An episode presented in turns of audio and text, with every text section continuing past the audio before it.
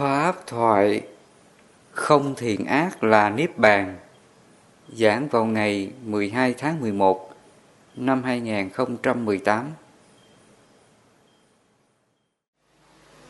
Ngày xưa Đức Phật, Ngài có dạy là Pháp của Ngài là thiết thực hiện tại. Không có thời gian đến để mà thấy Có quả tức thời. Chỉ người trí tự mình giác hiểu nghĩa là pháp hành, pháp tu của phật là nó tu ngay cái hiện tại. Nó không có chờ thời gian nó tu. Và thầy nhắc lại cái bài kinh nhất dạ hiền mà đức phật ngài dạy cho chúng ta về cái thiết thực hiện tại. Đức phật có nói là không truy tìm quá khứ, không ước vọng tương lai quá khứ đã đoạn tận, tương lai lại chưa đến. Chỉ có pháp hiện tại tuệ quán chính là đây, không động không rung chuyển, biết vậy nên tu tập. Thì nó còn một cái đoạn sau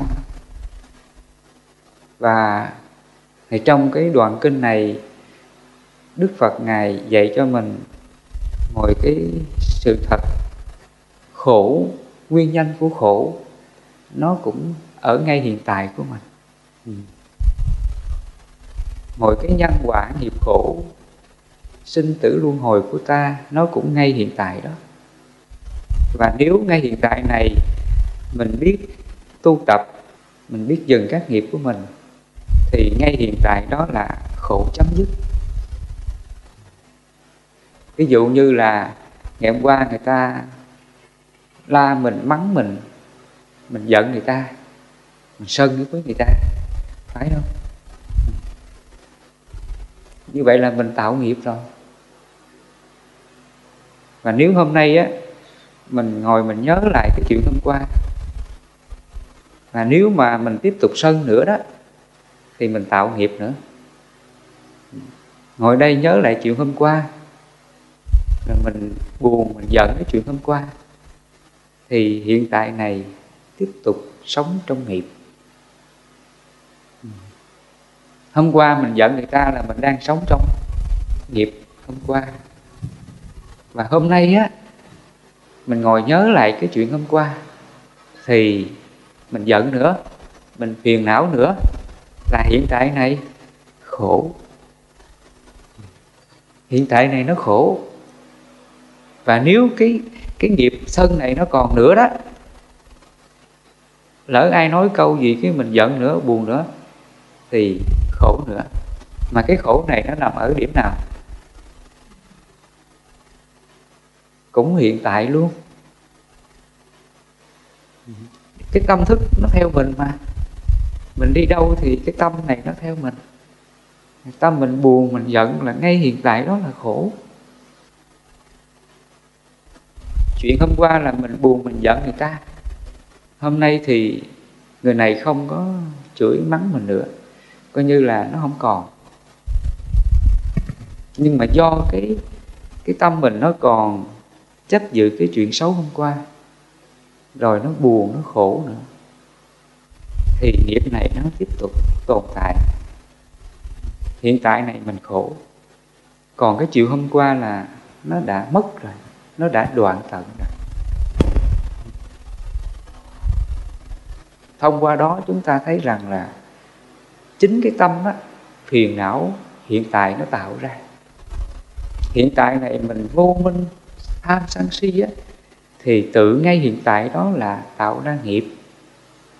Tạo ra mọi cái ràng buộc nhân quả từ quá khứ. Và nó ràng buộc nhân quả đến tương lai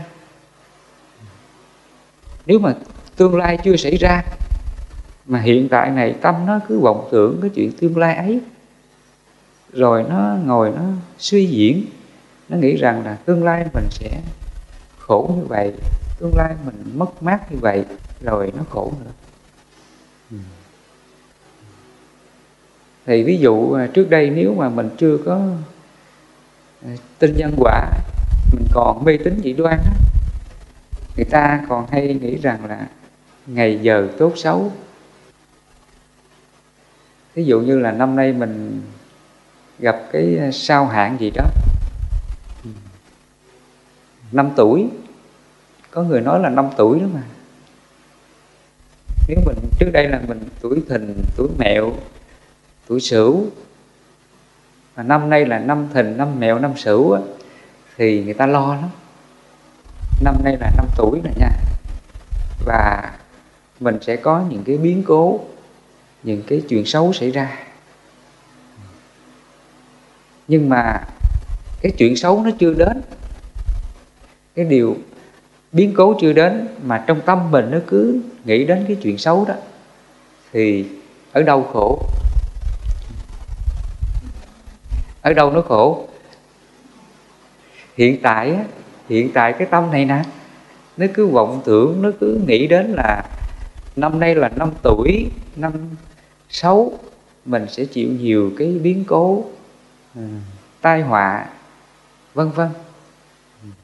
Nó cứ suy diễn cái điều tiêu cực trong tâm của mình thì nó làm cho tâm mình phiền não đi. Cho nên trong tâm chúng ta khi mà nó khởi cái niệm bất thiện cái niệm tiêu cực thì tự nó tạo ra cái sự bất an lo lắng thì. Vì vậy phật nói với tâm tư bất thiện khổ não sẽ theo ta như xe theo vật kéo cái tâm mình nó tiêu cực nó bất thiện là tự nó khổ là như vậy. Trong khi á, cái chuyện xấu điều hoàn cảnh xấu chưa xảy ra, mà mình cứ nghĩ nó là xảy ra. Mình cố chấp rằng năm nay là năm sao hạn, nó sẽ xảy ra những cái chuyện xấu đó. Thì nó tạo ra cái khổ là như vậy. Cái người mà có cái trí tuệ hiểu biết về nhân quả đó, là dù năm nay là cái năm sao hạn năm tuổi của mình. Nhưng mình hiểu rằng nếu hiện tại này tâm mình cứ tránh thiện, tâm mình cứ tốt đi, mình đừng tham, đừng sân, đừng si, đừng kiêu mạn, đừng nghi ngờ, đừng có cố chấp, tâm mình cứ hỷ xả. Nếu lỡ mình cứ gặp chuyện xấu thì mình cứ hỷ xả. Mình đừng có sân si buồn khổ thì tâm đó là giải thoát. Dù cho cái cảnh xấu, cảnh khổ gì đến thì mình hoan hỷ hết, đón nhận hết, không có sợ khổ. Thứ hai nữa là mình biết rằng nhân quả là vô thường mà. Cảnh khổ, cảnh xấu gì đến thì nó cũng vô thường. Đủ duyên thì hợp, hết duyên thì tan. Mình hoan hỷ đối diện sự thật đó để cho nhân quả này nó tan. Tâm mình bất động đó. Ừ. Vì vậy phật nói là hãy kham nhẫn những điều khó nhẫn nhẫn để vượt qua đó. Vượt qua cái hành khổ nó đang xảy ra. Mình phải vượt qua nó. Ừ. Chứ không phải là mình gặp khổ rồi mình tránh né. Có người thì sợ à, tai họa, năm nay năm tuổi đó. Cúng thần, cúng thánh để cho quý ngài phù hộ cho mình, giúp cho mình tránh đi những cái cái điều xấu xảy ra. Người ta nghĩ như vậy. Cái hiểu này, đó là cái sự tiêu cực. Cái tâm đó là phiền não. Nó lo lắng, sợ hãi cái điều đó. Rồi nó dẫn đến những cái hành động tiêu cực khác.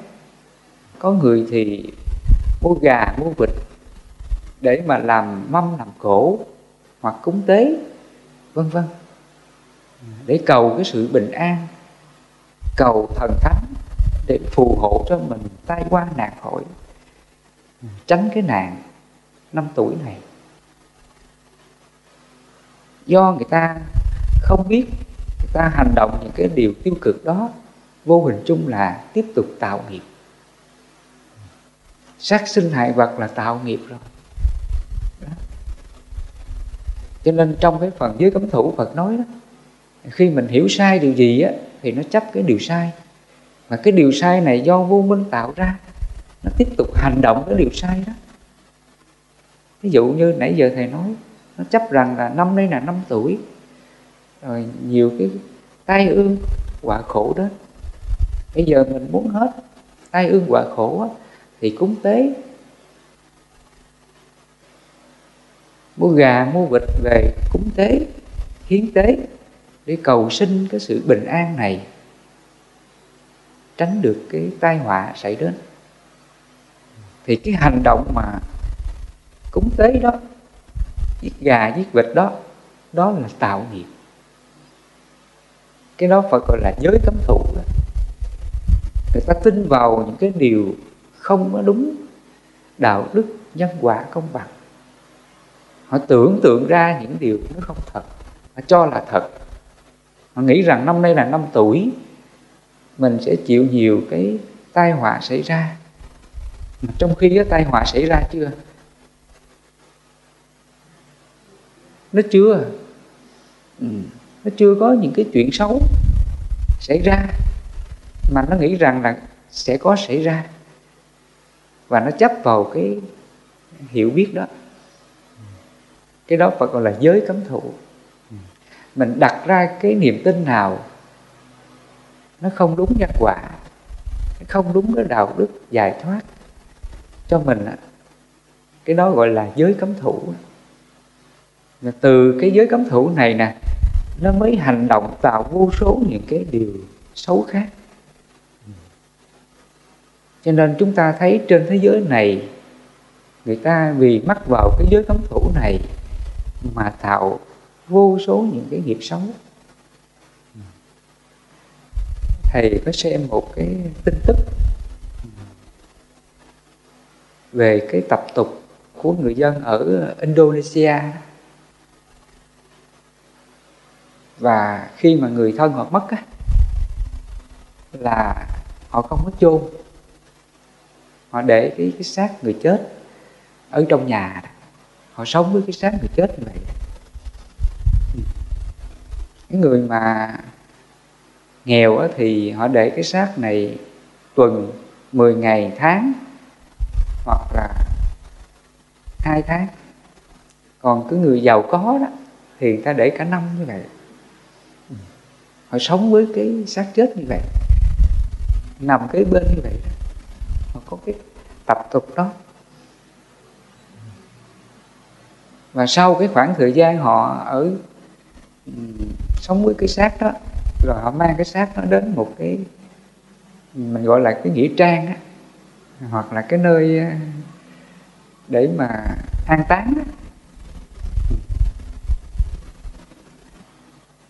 và để mà cái việc an táng này được người thân được bình yên á, thì họ làm cái lễ ờ, hiến tế để mà cầu sự bình yên cho cái người mất. Thì họ hiến tế bằng cách là giết các con trâu. Nhìn vào cái cảnh thấy mấy con trâu mà nó đứt lìa ra, nhìn thấy thương tâm. Họ nghĩ rằng họ làm cái việc này là để cầu mong cái sự bình yên người thân mình mất. Nhờ thần, nhờ thánh cứu giúp ừ, rước linh hồn họ về cái cõi an vui, hạnh phúc thông qua cái việc hiến tế đó. Nó giống như là ở bên ấn độ à, cái xứ này ban đó, người ta hiến tế bằng cách là giết ừ, trâu đó để mà dâng lên thần linh. Thì à, một cái tập tục của người Indonesia, họ có cái phong tục như vậy thì qua đó chúng ta thấy rằng là khi mà con người không hiểu đúng nhân quả họ tin vào những cái điều sai đó, họ cho là đúng và họ hành động cái điều sai đó theo cái tập tục của họ, như là hiến tế nè, giết các con vật, dân cúng thần linh, cầu sự bình an, cầu sự hạnh phúc nhưng qua những cái hành động này chúng ta thấy, khi mình giết hại các loài sinh mạng khác, làm cho chúng đau khổ, làm cho chúng chết chóc, thì đó là nghiệp quả của mình. Hành động mình làm cho chúng sinh khổ, đau khổ trước sự chết chóc, đó là mình tạo nhân rồi. Thì cái quả khổ này tự mình phải chịu chính mình phải chịu. Thứ hai nữa là cái người thân mình mất á, vì cái sự chết của mình, gia đình mình làm như vậy, gia đình mình tạo nghiệp, mình cũng bị cộng nghiệp theo. Vô hình chung là cộng nghiệp theo là như vậy. Cho nên trong cái thế giới con người này, người ta tạo vô số nghiệp là như vậy. Cho nên đức phật nói chúng sinh sống trong biển khổ, sinh tử là như vậy. Cái khổ này nó chồng lên cái khổ khác, không có dừng lại. Trong tứ diệu đế, Phật gọi là hành khổ khổ khổ. Từ cái khổ này tiếp tục chồng ra cái khổ khác, bởi do hành động sai lầm của mình, tà kiến của mình. Cái này Phật gọi là giới cấm thủ thì trong cái giới cấm thụ nó dẫn đến tạo ra cái nghiệp quả khổ cho ta là như vậy. Còn mình là người giác ngộ, mình tin rõ về sự thật, chân lý phật dạy, mình hiểu được khổ, nguyên nhân của khổ. Những hành động nào mình làm ra, điều xấu ác, thì chính đó là nhân quả xấu, dẫn đến cái khổ cho mình khi mình biết như vậy, mình dừng lại đi. Và gọi là diệt đế đó. Mình dừng lại, mình không có tạo. Thì nghiệp mình nó không có xảy ra nữa cho nên những cái việc mà chúng ta giữ giới đó, mình không làm điều ác, đó là mình diệt khổ đó. trong cái tứ diệu đế, Phật gọi là diệt đế mình diệt những cái nghiệp xấu, nghiệp ác của mình. Để tương lai cái quả khổ không xảy ra, đó là diệt đế đó. Cho nên cái hành động mình giữ giới đó là diệt đế đó nha. Nó là diệt khổ đó. Vì vậy sau này chúng ta còn nghe cái từ là tam vô lậu học. Tam là ba, vô lậu là không có tạo ra cái nghiệp xấu ác nữa. Không có phiền não tham sân si nữa. Đó, đó là vô lậu đó. Ví dụ mình không có sát sinh hại vật nữa đó là vô lậu. Tam vô lậu học. Đó là giới định tuệ. Mình sống theo giới. Mình trừ những cái điều ác. Ví dụ như là không sát sinh hại vật không gian tham trộm cắp ích kỷ keo kiết bộn sẻ. Không tà dâm ngoại tình, không nói láo nói dối nghiền ngập, các thứ nghiện ngập. Hàng ngày mà mình giữ gìn các thánh giới này đó là diệt đế đó. Mà nó diệt cái gì? Diệt những cái quả khổ xảy ra tương lai của ta. Nhân mình không gieo thì làm gì có quả tương lai? Đó là diệt đế. Cho nên cái hành động mà chúng ta giữ giới nó là diệt đế. Gọi là vô lậu là tam vô lậu học. Hàng ngày mình phải trau dồi tri kiến hiểu biết này. Hàng ngày mình phải hiểu về cái nhân quả khổ và nguyên nhân khổ này. Mình phải học về cái chân lý này một cách rõ ràng, thông suốt khi mình hiểu ra sự thật khổ nguyên nhân của khổ thì mình mới phát nguyện giữ gìn các giới hạnh của mình. Đến đây mới gọi là thánh giới. Do mình hiểu ra như vậy, mình giác ngộ ra sự khổ nguyên nhân của khổ như vậy, thì mình mới phát nguyện giữ cái giới đó. Để từ nay mình không còn tạo cái nhân khổ nữa. Là như vậy. Khi mà mình có được cái thánh giới, sự hiểu biết chân chính đó, thì từ nay á, mình không còn làm cái điều ác nào để tạo ra nghiệp của mình nữa hoặc là nếu mình có gặp cái chuyện xấu nào, chuyện khổ nào đến, thì mình không còn lo sợ nó mình dám đối diện với nhân quả đó. đồng thời mình sống đạo đức với nhân quả đó ví dụ hàng ngày chúng ta gặp đối diện cái nhân quả khổ là bệnh đau đi. Mình chịu cái nhân quả khổ là bệnh đau, cái thân này. Thì trong tâm mình nó có cái chánh kiến là cái bệnh đau này là vô thường. Nó là nghiệp nhân quả của mình thôi. Trước đây là mình tạo nghiệp không tốt, như là sát sinh hại vật hoặc là ăn uống phi thời. Vì vậy mà thân này bệnh tật, từ nay là không được sát sinh hại vật không ăn uống phi thời nữa.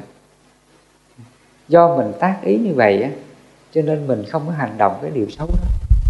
Đó là diệt đế đó. Thứ hai nữa là mình biết rằng cái thân này là vô thường vô ngã. Nếu cái thân này có chết đi nó cũng trở thành vô tri vô giác. Không còn có đau gì nữa cả. Bây giờ mình đau là do con ngủ quẩn còn cái thức, còn cảm thọ. Nó phải đau. Và khi biết như vậy thì Phật dạy mình hãy kham nhẫn. Hiếu cái đau này nó đau quá đi, Chết điếng đi, Thì mình đưa lưỡi lên nóc họng Cắn răng, Kham nhẫn, bất động. Trước cái đau này Mà không có sợ sệt. Thì tâm đó là diệt đế luôn. Khi trong tâm mình nó có cái trí tuệ rằng là Thân này là vô thường, vô ngã, Không phải của mình. Nó đau là nó còn cái ngũ quẩn, còn cảm thọ, còn thức. Khi thân này chết, nó ngoại diệt, thành vô tri, vô giác, đau không còn khi biết như vậy thì mình kham nhận nó, bất động đó. Thì ngay hiện tại đó tâm mình niết bàn luôn. Cái trạng thái niết bàn đó Phật gọi là tổn hại niết bàn. Khi cái thân ngũ quẩn này nó còn sống, thì mình phải đối diện mọi cái khổ nó đó dù cho vị đó là giải thoát rồi các phiền não tham sân si nó không còn. Nhưng mà nó còn, cái thân này là nó còn khổ. Và các ngài phải bất động trước cái khổ này. Thì cái tâm đó cũng là niết bàn. Thì cái trạng thái niết bàn này gọi là tổn hại niết bàn, là như vậy. Chứ không phải là mình đang chịu khổ là mất niết bàn đâu nha. Có người nghĩ rằng là bây giờ con bệnh đau như vậy nè, con đang khổ như vậy nè, con đang sống trong nghiệp như vậy làm sao con ở trong niết bàn được? Mình hiểu như vậy là chưa có đúng. Pháp Phật là thiết thực hiện tại. Không có thời gian đến để mà thấy. Mình không có chờ thời gian để mình có niết bàn. Giống như là thân tôi bây giờ nó đau quá, Sao có niết bàn được? Bây giờ cho nó hết đau đi để tôi có niết bàn. Đức Phật có bao giờ dạy mình như vậy không? Đức Phật nói là Pháp ta thiết thực hiện tại, không có thời gian đến để mà thấy.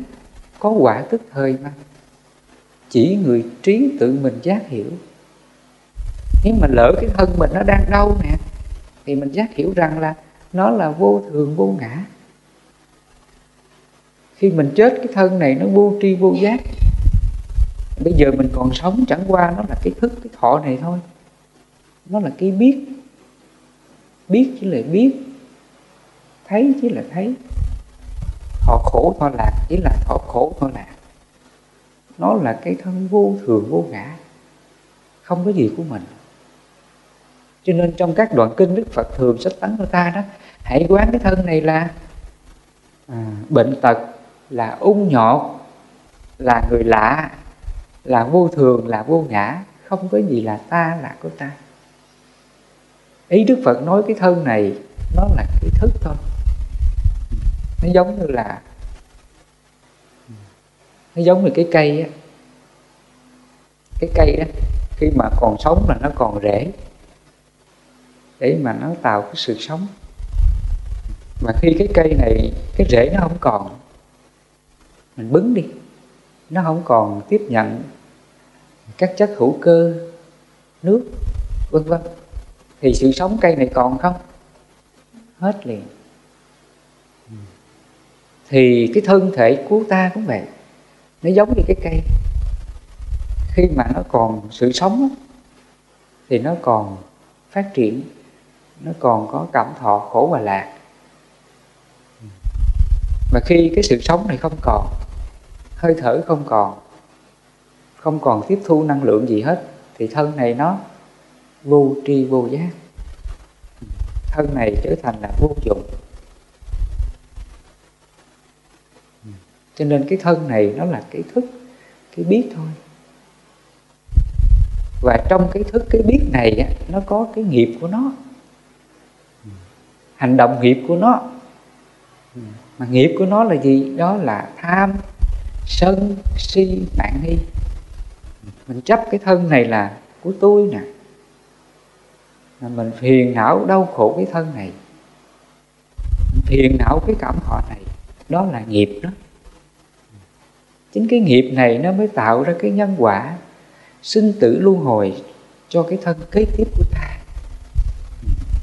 nó tạo thành cái năng lượng á, cho cái thân nhân quả kế tiếp của ta.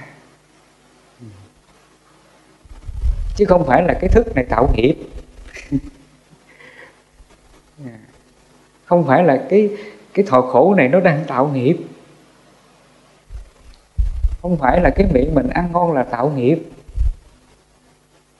Mình tạo nghiệp là do do đâu? Do mình chấp vào cái ngon đó. Mình sang tham lợi dưỡng cái ngon đó, mình hiền não cái ngon đó, thì nó mới tạo thành nghiệp. Còn cái cái vị giác mình ăn ngon á, nó là cái biết thôi mà. Phải không? Cho nên để mình không còn tạo cái nghiệp ăn uống á, để mình không còn chấp nó, thì Phật dạy mình quán bất tịnh. Ngày vậy mình quán bất tịnh để mình nhàn chán, Không có chấp vào cái ngon đó, Thì không có tạo nghiệp. Thì thông qua đó cũng vậy. Cái tay mình nghe người ta khen mình Nó là cái biết thôi. Phải không? Nó đâu có tạo nghiệp đâu. Tay mình nó đang nghe người ta khen mình, điều tốt, nó là cái biết thôi. Chứ chưa phải là tạo nghiệp. Mình tạo nghiệp là do mình chấp vào cái khen đó, tham chấp vào cái lời khen đó Phật gọi là sang tham tán thán đó. Mình mong cầu tham chấp cái lời khen đó và mong muốn được nữa, thì cái đó gọi là tạo nghiệp. Cái tâm đó mới gọi là nghiệp đó nha. Còn cái tay mình đang nghe người ta nó chưa phải là nghiệp. Hoặc là người ta chê mình, người ta chửi mình nó chưa phải là nghiệp. Tai mình đang nghe người ta chê mình, chửi mình, nó chưa phải là nghiệp. Nghiệp là do mình chấp vào cái tiếng nghe đó. Mình hờn, mình giận, mình buồn, tự ái. Rồi trong tâm cứ vọng tưởng cái chuyện người ta chê mình. Rồi cứ buồn tuổi, than thân trách phận. Sao cuộc đời tôi đen đuổi quá, không ai thương, không ai và quý trọng nó cứ vọng tưởng cái niệm xấu đó. Thì cái tâm đó gọi là nghiệp. Cái đó gọi là nghiệp đó. Trong kinh Phật gọi là hữu kiết sử. Hữu là có. Trong tâm mình nó còn cái niệm phiền não đó. Nó chấp vào cái chuyện xấu của người kia mà không có xả. Đó là hữu kiết sử hoặc đức phật còn dùng cái từ là hữu lậu. Hữu lậu lậu là phiền não tham sân si.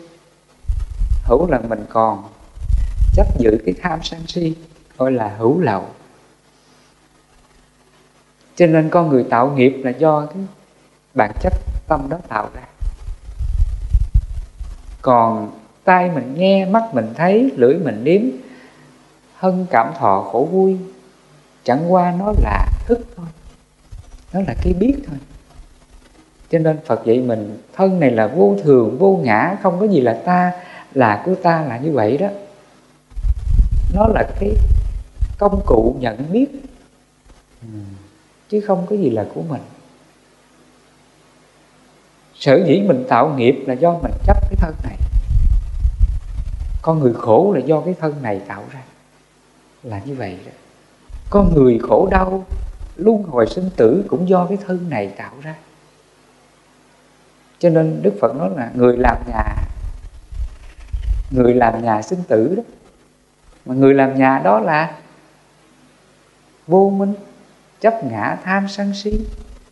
Nó chấp cái thân này là ta, là của ta. Bệnh này là của ta. Người khen này của ta người chơi này của ta ăn ngon dở này của ta gia đình của ta tài sản của ta. À, cái gì mà cái thân này có sở hữu về nó và cho nó là của mình thì đó là đó là vô minh là nghiệp tham sân si. Đó là mình đang làm nhà mình chấp rằng cái này là của ta, gia đình của tôi, tài sản của tôi. Người này ghét người này thương, đó là của tôi. Mình phiền não, hỉ nộ, ái ố với nó. Đó là mình đang xây nhà. Hiện tại này nè, mình đang phiền não, tham sân si, đó là mình đang xây nhà. Và khi cái thân này hết duyên vô thường hoại diệt, chết đi á, thì lập tức mình có ngôi nhà mới liền. Tại vì lúc nào nó cũng xây mà, phải không? Lúc nào nó cũng chấp cái thân này là của tôi nè. Thân này là của tôi, đẹp xấu này của tôi, khen chê này của tôi, tài sản này của tôi, cái gì cũng là của tôi. Dẫn đến là xây nhà dẫn đến là đau khổ. Cho nên cuối cùng là hiện tại này là khổ. Hiện tại này là xây nhà. Vì vậy phật nói chỉ có pháp hiện tại, tuệ quán chính là đây. Hiện tại này, cái tâm mình vô minh, tham sân si, mình cứ chấp hết mọi điều. Thì ngay hiện tại đó là tạo nghiệp. Và tương lai mình có ngôi nhà mới ở cũng do hiện tại này tạo ra hết. Hiện tại này mình sát sinh hại vật thì tương lai mình chịu quả khổ địa ngục. Hiện tại này sân giận buồn phiền, tương lai mình chịu quả khổ Atula. Còn nếu hiện tại này mình không có sát sinh hại vật thì tương lai còn cảnh khổ địa ngục không? Hiện tại này mình không có sân giận buồn phiền tương lai mình có quả khổ. Atula không? Hiện tại này mình không có chấp vào cái điều tốt điều thiện của mình. Thì tương lai mình có à, quả cõi trời không? Hết luôn. Cho nên Phật gọi là không thiện không ác là như vậy. Mình nghe cái từ đó trong kinh pháp cú Phật nói không thiện ác. Mà không thiện là gì? Mình không có chấp cái điều thiện đó ví dụ là à, mình có công đức lành gì đó thì đừng có chấp ừ. nếu mình có tài sản của cải vật chất đừng có sang tham lợi dưỡng đó, đó là không thiện ừ. hoặc là người này khen mình mình đừng có tham chấp đừng có vui mừng đừng có mong cầu cái lời khen mình phải biết hỷ xả nó, không có tham chấp nó. thì đó là không thiện đó. Hoặc là mình à, giúp đỡ ai điều gì, thì nhớ là đừng có kể công, kể nghĩa cái hành động giúp đỡ. Đó là không thiện đó. Hoặc là mình tu tập chứng đạt cái quả thiện định nào, hoặc sơ thiền nhị thiền tam thiền tứ thiền thì mình hãy xả nó luôn. Không chấp nó. Đó là không thiện đó. Dù mình có năng lực tâm minh, có trí tuệ tâm minh, mình cũng không chấp nó. Không kiêu mạn. Đó là không thiện đó. nhờ mình sống cái không thiện như vậy, mình còn chấp cái nhân quả tốt lành đó thì nó còn tương ứng cõi giới nào không? Không còn. Đến đây là các cõi trời nó không còn tương ứng nữa. Thì tâm mình ngay đó là niết bàn luôn. Hiện tại này niết bàn. Cho nên phật gọi là hiện, hiện tại an lạc trú. À, có nghe không? Hiện tại an lạc trú.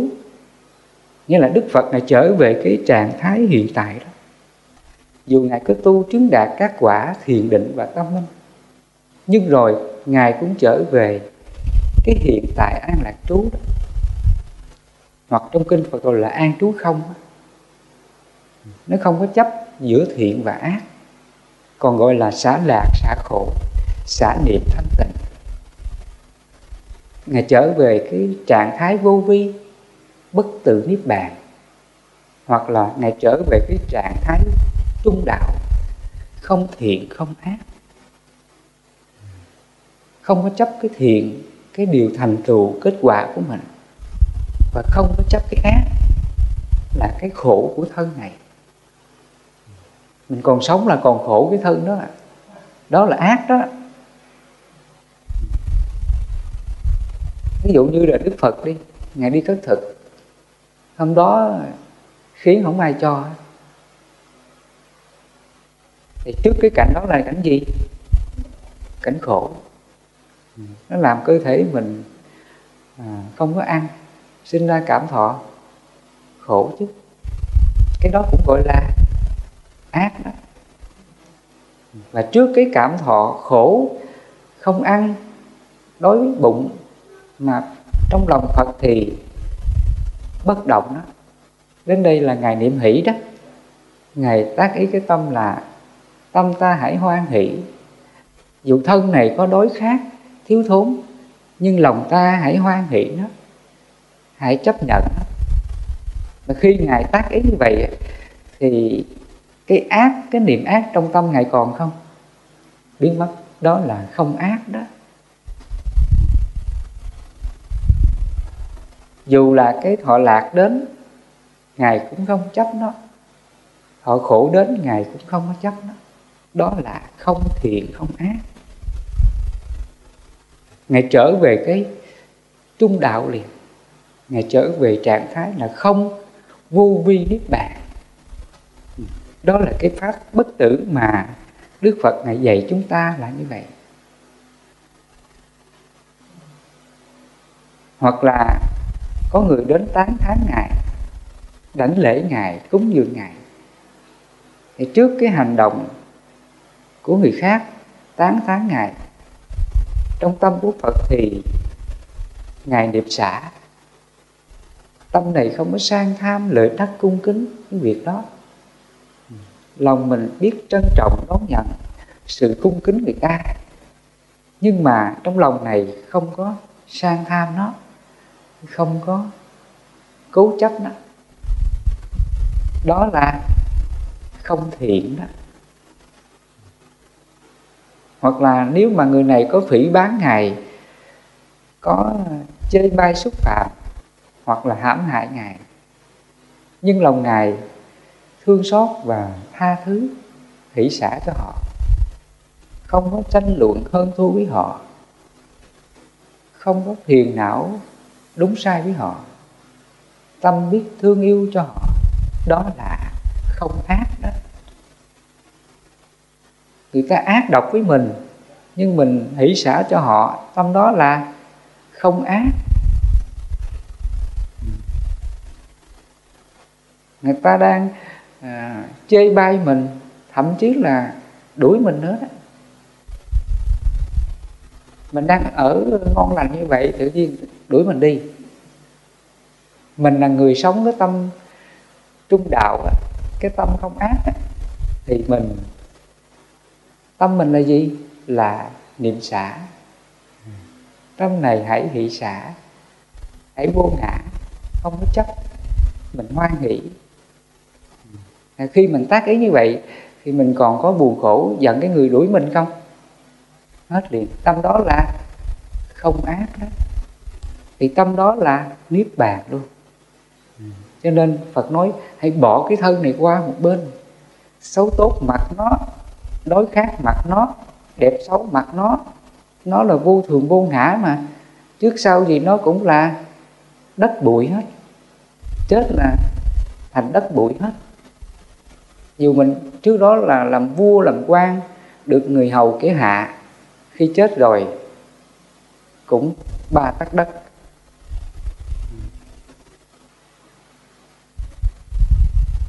Cho nên là khi cái thân này chết đi rồi dù người này đẹp hay xấu, giàu hay nghèo, làm vua hay là người bằng cùng hạ liệt khi chết rồi thì giống nhau cả.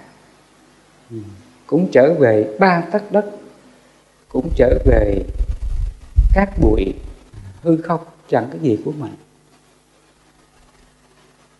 Cho nên là khi mình tác ý cái thân vô ngã, vô thường như vậy thì dù cái ác, cái khổ nào đến thì nó sẽ đoạn diệt. Tâm đó là không ác đó. Nó không ác, phiền não trước mọi cái nhân quả đến với thân này.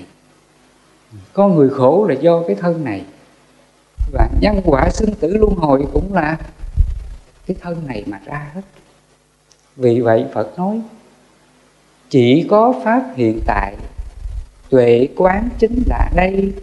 Không động không rung chuyển, biết vậy nên tu tập. Không động không rung chuyển, nghĩa là không thiện và không ác đó. Mình đừng có rung động trước cái thiện. Đồng thời mình đừng có đau khổ trước cái ác. Chúng ta thấy như trường hợp phật, suốt cuộc đời ngài đem cái đạo lành đến cho chúng sinh dấn thân vào con đường hoàng hóa độ sinh ngài đem đến bao nhiêu điều hạnh phúc giải thoát cho mọi người. Nhưng đức phật có bao giờ cho rằng mình làm cái việc đó là của mình không? Ngài có bao giờ là cho rằng à mình làm cái việc này là của tôi à, cái thiện này của tôi không? Không còn ngài không chấp. Cho nên trong kinh ờ, pháp cú cái phẩm a la hán đó à, cái bài kệ về cái trạng thái giải thoát của a la hán đó là như chim bay hư không hướng đi thật khó tìm. Nghĩa là con chim nó bay qua bầu trời rồi nó còn để lại dấu tích gì không? Không có để dấu tích. Thì cũng vậy tâm của bậc a la hán vô lậu á thì dù ngài có làm điều gì tốt cho ai, thì ngài không có chấp nó. Hoặc là ai có chửi mắng ngài, phỉ bán ngài ngài cũng xả luôn. Không có dính mắc chuyện đó. Đó là không dấu tích. Như chim bay hư không, hướng đi thật khó tìm. Có nghĩa là mình không thấy được cái điểm phiền não của ngài, không thấy được cái sự chấp ngã của ngài mình nhìn ngài vào là giống như là một hư không. Cái trạng thái tâm giải thoát của ngài là như vậy. Bất động. Cho nên, như chim bay hư không, hướng đi thật khó tìm là như vậy. Mình không tìm cái điểm đến của cái ngài, đó là sinh tử luân hồi. Trong kinh Phật gọi là ma không còn thấy đường. Nó còn cái nghĩa là ma. Ma không còn thấy đường. Nếu mà con người còn phiền não á, là còn ma thấy đường. Mà phiền não cái nghĩa nó rộng lắm nha. Nó còn tham sân si là còn phiền não. Mà cái tham sân si này nó có hai nghĩa. Tham của hạ phần ký sử và tham của thượng phần ký sự thì nó còn là ma hết. Ví dụ như là khi mình tu chứng đạt kết quả, mình tham chấp vào cái sự chứng đạt đó, rồi mình đi mình khoe người này người kia à tôi chứng cái này chứng kia, thì nó còn là tham hết. Mình còn khoe khoang, kiêu mạn cái kết quả tu tập của mình, đó là sang tham pháp mình có cái điều gì tốt mình kiêu mạn khoe khoang đó, đó là sang tham. Nó còn là tham đó. đó là phiền não đó. Cho nên đức phật nói là bốn thiền nó vẫn là triền phược là như vậy. Bốn thiền nó còn là triền phược là như vậy. Tại sao đức phật nói bốn thiền là triền phược? Nếu mà mình chứng bốn thiền mà mình còn chấp trước nó, ỷ lại nó, kiêu mạn nó, đó là triền phược cái đó gọi là phiền não đó nha. Cho nên cái nghĩa phiền não nó từ thấp cho đến cao, từ hạ phần kiết sử cho đến thượng phần kiết sử. Nếu mình còn sống trong các kiết sử này thì nó còn là phiền não. Nó còn là sống trong lục đạo luân hồi. Chưa có thoát ra tam giới, dục giới, sắc giới và vô sắc giới. Cho nên chúng ta là con của phật, là đệ tử của phật, thì bất cứ điều gì đến là mình hướng đến niệm xả. Xả lạc, xả khổ, xả niệm thanh tịnh. Không có chấp trước điều gì. Mình trở về cái điểm trung đạo, bất lạc, bất khổ. Để tâm mình an trú hiện tại lạc trú niết bàn. Cái cứu cánh của đạo phật là như vậy. Cái chỗ giải thoát bất tử niết bàn là như vậy. Tâm mình trở về cái điểm giải thoát, không còn đau khổ nữa. Tâm đó gọi là không thiện, không ác, hoặc là đức phật nói, như chim bay hư không, hướng đi thật khó tìm. Các ngài không còn để lại vết tích gì cả. Cho nên trong cái câu kệ pháp cứu đó, như cò rời bờ ao, bỏ sâu mọi trú ẩn. Bỏ lại mọi trú ẩn. Nghĩa là các ngài không còn chấp trước cái thiện, cái tốt của ngài. Và không còn phiền não, dính mắc mọi cái điều xấu, nhân quả xấu đến với ngài. Tấm lòng của ngài là từ bi hỷ xả. Thương yêu và tha thứ vô ngã hết. Thì tâm đó là bỏ sau mọi trú ẩn. Không còn để lại vết tích, phiền não nào trong tâm của ngài thì tâm đó phật nói là hư không. Tâm đó là không á. Tâm đó phật gọi là an trú không á. Ta luôn an trú không, nay an trú không nhiều hơn là như vậy. Trong tâm của ngài hướng về trung đạo, an trú không? Xả lạc xả khổ, không thiện, không ác. Thì tâm đó là niết bàn. Cho nên, hôm nay thầy giúp cho quý ờ, sư cô và phật tử, quý sư và phật tử hiểu về khái niệm không thiện, không ác, đức phật ngài dạy cho ta. Hiện tại này, nếu mình an trú vào cái tâm bất động, không thiện ác đó, cái tâm trung đạo, niết bàn đó, thì hiện tại này là phiền não, sinh tử luân hồi dừng lại hết. Các cõi giới luân hồi dừng lại hết. Chỉ có pháp hiện tại này thôi. Cái điểm cứu cánh, giải thoát của đạo Phật là ngay hiện tại. Ngày xưa Đức Phật nhờ trí tuệ tâm minh đó ngài thấy được cái điểm cứu cánh này. Vì vậy mà ngài khai thị cho chúng ta là như vậy. Ngài mới giảng cái bài kệ là, cái bài kinh nhất dạ hiện không truy tìm quá khứ, không ước vọng tương lai. Quá khứ đã đoạn tận tương lai lại chưa đến. Chỉ có pháp hiện tại, tuệ quán chính là đây. Không động, không rung chuyển, biết vậy nên tu tập. Nghĩa là pháp của ngài chỉ có tu ngay hiện tại này, không có chờ thời gian người có tránh kiến là mình tu ngay hiện tại đó. Mình xả hết mọi cái niệm phiền não. Mình tu tập đạt được điều gì là không cố chấp, khoe khoang. Gặp cảnh khổ gì thì mình tự bi thị xả. Buông xả hết thì tâm mình sẽ được giải thoát niết bàn. Vì vậy phật nói, tuệ quán chính là đây không đồng, không luân chuyển.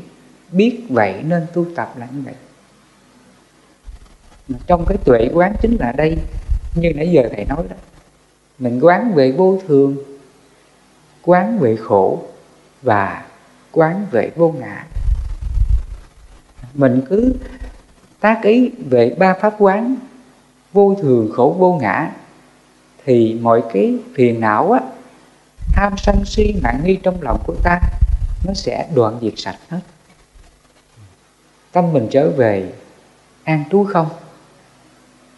Như chim bay hư không? Hướng đi thật khó tìm. Đến đây là ma không thấy đường nữa. nghĩa là tham sân si phiền não nó không có tác động được. Dù người này cứ chửi mình chăng nữa, nhưng mà tâm nó không giận được. Đó là ma không thấy đường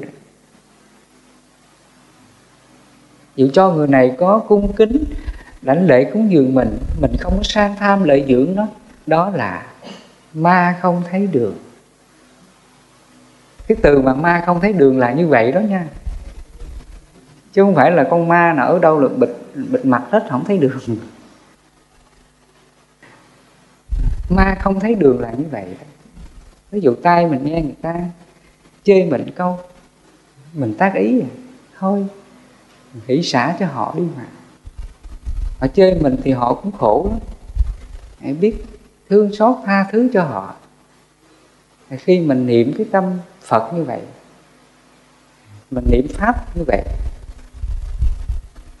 thì trong tâm mình nó còn giận cái người chơi mình không? Hết liền. Mà khi nó không có giận thì đâu có khổ. Đó là ma không thấy được cho nên mình nhờ hộ trì cái chân lý chánh pháp từ bi hỷ xã trong tâm á, thì mọi cái ma phiền não á, tham sân si á, nó không có tác động được. Người này không bị ma túm đầu túm cổ sai sử mình. Còn người nào mà còn tham sân si á là ma nó thấy đường nha nó canh mình sơ hở là nó chụp đầu mình. Nó còn tham sân si là nó còn ma mình sơ hở cái gì là nó chụp đầu mình liền á. Nghe ai nói cái gì không tốt vì mình là lo à. Rồi, suy nghĩ, đau khổ cái chuyện đó. Cái tâm đó là còn ma đó. Ma nó chụp đầu mà khi nó chụp đầu, chụp cổ mình á, nó bảo mình khóc là khóc. Nó bảo mình la là la. Nó bảo mình ừ, mất ăn, mất ngủ đủ thứ hết. Tâm đó là ma vương. Đó. con người khổ là do cái tâm này tạo ra cả. Cho nên phật nói, bất động không rung chuyển. Biết vậy nên tu tập. Mình hãy bất động hết mọi cái hoàn cảnh nhân quả xấu tốt nào. Khen không mừng, chê không buộc lòng mình hỷ xả hết, vô ngã hết thì hiện tại đó là niết bàn. Mình cứ tu ngay cái hiện tại đó nha. Cho nên pháp của phật là khi tu tập, nó chỉ hướng về một điểm đó là diệt khổ. Để hiện tại này chấm dứt mọi cái phiền não, thì sinh tử ngay hiện tại đó là sụp đổ hết. Giải quyết được cái gốc sinh tử là như vậy cho nên khi đức phật ngài chứng đạo ngài dùng trí tuệ về sự thật này. Ngài mới phát hiện rằng vô lượng đời vô lượng kiếp của ta cũng do vô minh tạo ra. Chính vô minh này là người làm ngôi nhà sinh tử. Chính nó mà khiến ta và các con á, trôi lăn trong biển khổ sinh tử. Cho đến bây giờ chính cái vô minh chấp ngã này mà cứ tạo nghiệp rồi cái sinh tử và đau khổ mãi như vậy. Hôm nay ta và các con biết chấm dứt nó lại, buông xả nó hết. Hãy sống cái pháp trung đạo của ta. Không thiện, không ác, xả lạc, xả khổ. Lòng mình là từ bi, hỷ, xả, vô lượng, quả khổ. Không có đau khổ điều gì. Thì ngay hiện tại đó là ta và các con giải thoát, niết bàn không còn tạo cái nghiệp nhân quả sinh tử luân hồi nào nữa là như vậy. Cho nên đức phật nói, pháp ta thiết thực hiện tại không có thời gian đến để mà thấy có quả tức thời. Chỉ người trí tự mình giác hiểu là như vậy. Cho nên hôm nay, thầy về đây thăm à, quý sư cô và quý phật tử. Nhân đây thầy nhắc lại những lời dạy chánh pháp thiết thực của phật. Đức phật xuất hiện ở đời này, tự ngài tu tập, tìm con đường giải thoát, chấm dứt mọi phiền não, sinh già bệnh chết. Và ngài vì cái lòng từ dấn thân để mà đem đạo lành diệt khổ này cho chúng sinh. Nếu ai giác ngộ thì người ta sẽ giải thoát, giống như là phật. Vì vậy phật nói, ai thấy pháp là người đó thấy ta, đang thấy ta là đang thấy pháp. Người nào giác ngộ được chánh pháp này mà biết tu tập buông xả hết, không thiện không ác không cố chấp cái điều gì. Tâm mình không có phiền não điều gì. Tham sân si điều gì thì hiện tại đó là phật. Cho nên phật nói, đang thấy pháp là đang thấy ta là như vậy. Thấy ta là thấy cái tâm phật, cái tâm bất động, cái tâm không có phiền não, đau khổ, nhân quả nghiệp lực của mình nữa. Tâm mình hỷ xả hết coi như cái thân này là buông xả không có chấp nữa. Mập, ốm, đẹp xấu, bệnh đau, khen chê của người khác, lòng mình buông xả hết. Thì tâm đó là giải thoát, là như vậy. Cho nên thì à, cũng chúc cho à, quý sư cô và phật tử khi giác ngộ ra điều này, hãy hậu trì chân lý này, để tâm mình luôn được bất động giải thoát, giống như phật nha.